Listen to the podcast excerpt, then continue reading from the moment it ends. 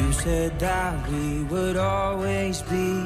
Without you, I feel lost at sea.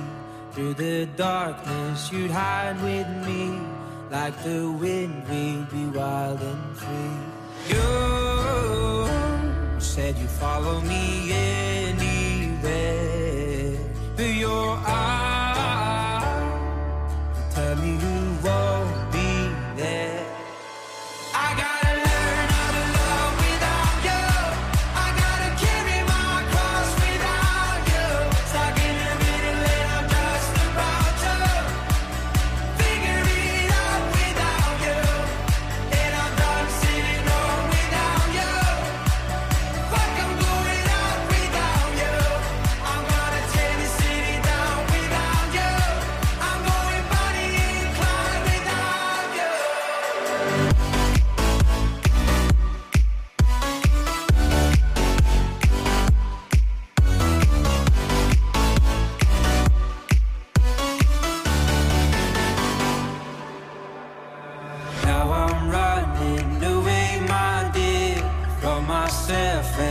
through fear. My heart is beating.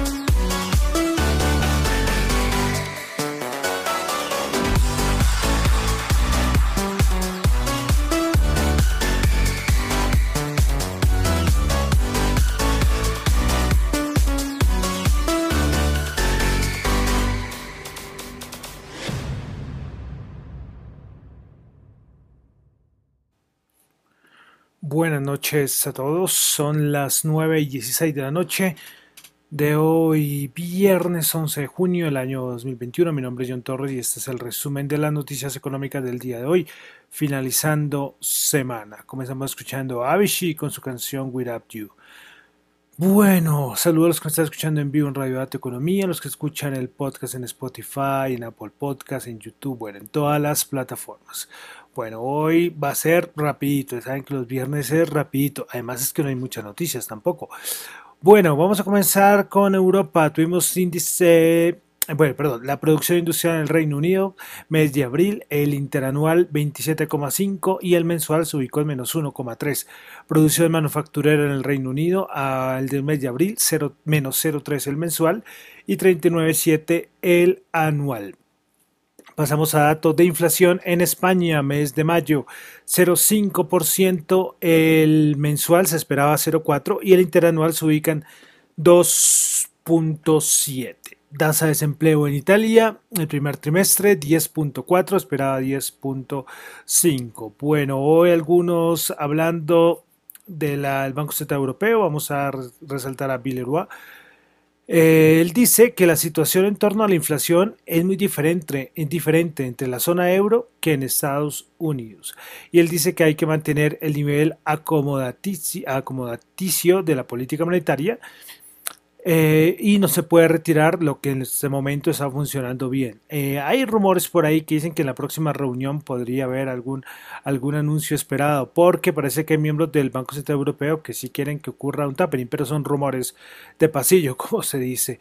Bueno, otra cosita más de España fue eh, que en España la deuda de la administración pública subió en el primer trimestre hasta el máximo histórico en 1.393 billones de euros, alcanzando un récord, escuchen esto, del 125,3% del Producto Interno Bruto. Este dato es máximos históricos en términos absolutos y la cifra más elevada en términos relativos desde 1891. Si alguien quiere analizar este ático, eh, compararlo, hay que irse hasta el siglo XIX para encontrar un, un endeudamiento sobre el Producto Interno Bruto tan elevado. Recuerden, 125,3% del Producto Interno Bruto.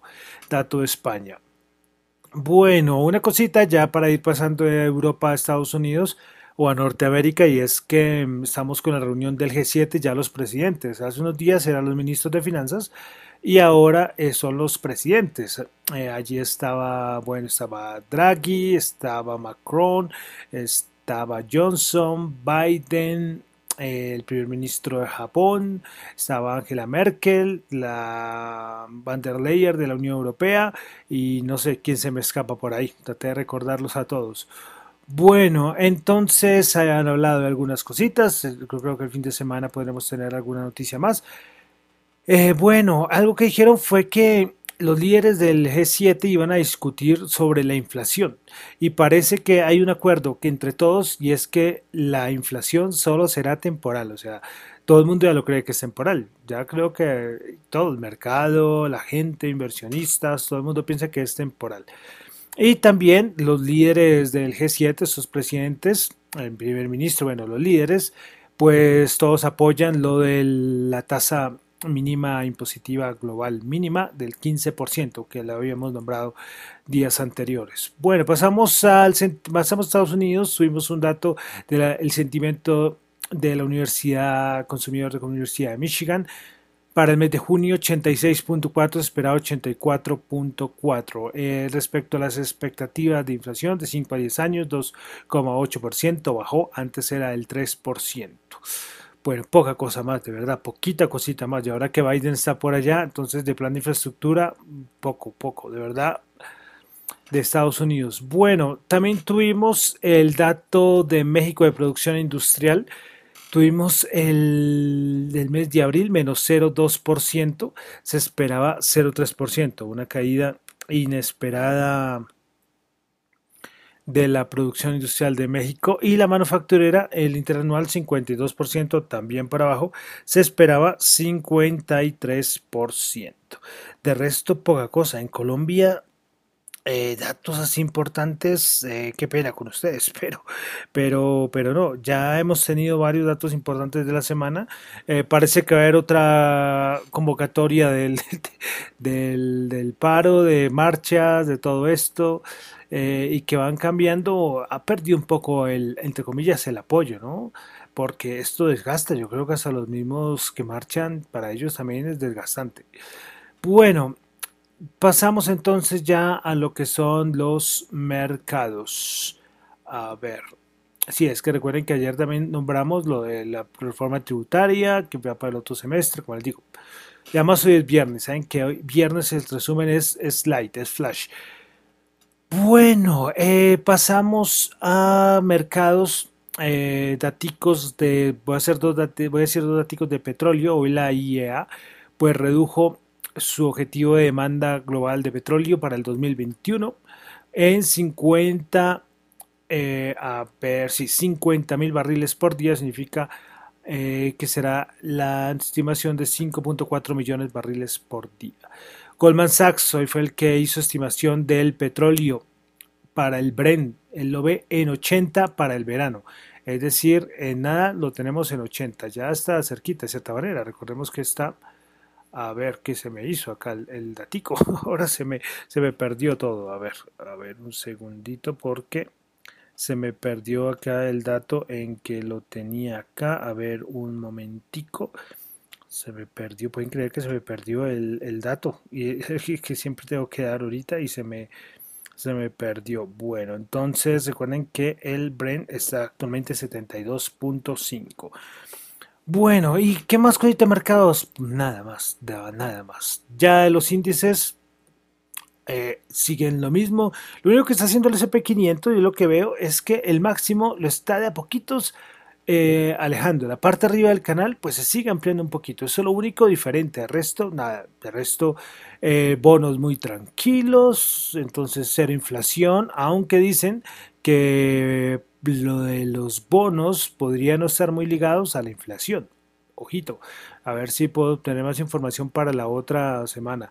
El Bull and Beer, este índice creo que bajó, no hay sentimiento de miedo ni de euforia, o sea, estamos en un momento, entre comillas, plácido, pero a mí que todo esté tan plácido eh, me genera a veces como desconfianza, ¿no? bueno, Vinamos el, comenzamos el índice del Nasdaq 100, subió 37,9.02%, 13.998. Principales ganadores del día en el Nasdaq 100 tuvimos a Zoom Video 5,7%, DocuSign 4% y Lululemon 2,5%. Principales perdedoras del día tuvimos a Vertex menos 10,9%, Insight menos 5,6% y Biogen menos 4,3%. Bueno, de Biogen, ¿se acuerdan que habíamos dicho del medicamento contra el Alzheimer? Eh, pues es que dicen que no hay, que las pruebas no son 100% confiables. Bueno, por eso fue la caída de Biogen. Veremos a ver qué pasa con este polémico medicamento. No es la primera vez que genera polémica lo de este medicamento contra el, contra el Alzheimer. Vamos al SP500, 4.247. Como les digo, ya poquito va acercándose a los 4.300, 8%, 0,1% perdón, subió 8.01%. Principales ganadores del día en el CP500 tuvimos a BF Corporation 4.5%, PBH Corp 3.9%, Tapestry 3.7%. Principales perdedoras Vertex Pharmaceuticals menos 10.9%, Insight menos 5.6% y Biohem menos 4.3%.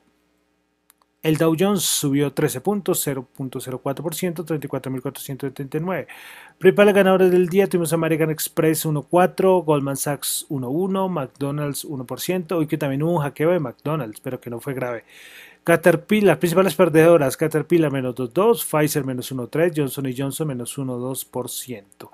Bolsa de valores de Colombia, el MSCI Colcap subió un puntico, 0,1%, 1261. Principales ganadoras en la Bolsa de Valores de Colombia tuvimos a Fabricato 3,6%, con Concreto 3%, Grupo Bolívar 2,7%. Principales perdedoras Bogotá 3,2%, Semargos Ordinaria menos 1,8% y la Vivienda menos 1,5%. Bueno, petróleo Brent 72.5 subió 0.2, WTI 78 subió 0.3, el oro 1879 bajó 21, no pudo aguantar por encima de los 1900 el oro. Bitcoin 37.113 subió 261 dólares, pero vamos a ver el Bitcoin que ha dado mucho calar esta semana, 35.700, uy, ha bajado 1.300 dólares las últimas tres horitas. Eh, de criptomonedas poca cosa, poca cosa. Solo voy a decir que esta semana fue con todo lo de El Salvador y lo de China, muchas noticias. Lo único es que hay un país que está utilizando mucho criptos, eh, eh, especialmente creo que Bitcoin, que es Nigeria. Y parece que el, parece que Nigeria va a introducir, va a sacar su propia moneda. No sé si es CBDC, no tengo claro cómo va a ser, pero eso fue la noticia del día de hoy. Bueno, y para finalizar, dólar, tasa representativa del mercado, 3.625 subió 36 pesos. Bueno, con eso terminamos el resumen de noticias económicas del día, de la semana. Descansen eh, y lean, estudien, estudien mucho. Porque recuerden que lo mío no son recomendaciones de inversión, lo mío son solo opiniones personales. No se les olvide eso. Estudien ustedes mucho, también sus propias decisiones. Bueno, me despido. Mi nombre es John Torre. Me encuentran en Twitter en la cuenta arroba John Chu y en la cuenta arroba Dato Economía. Muchísimas gracias.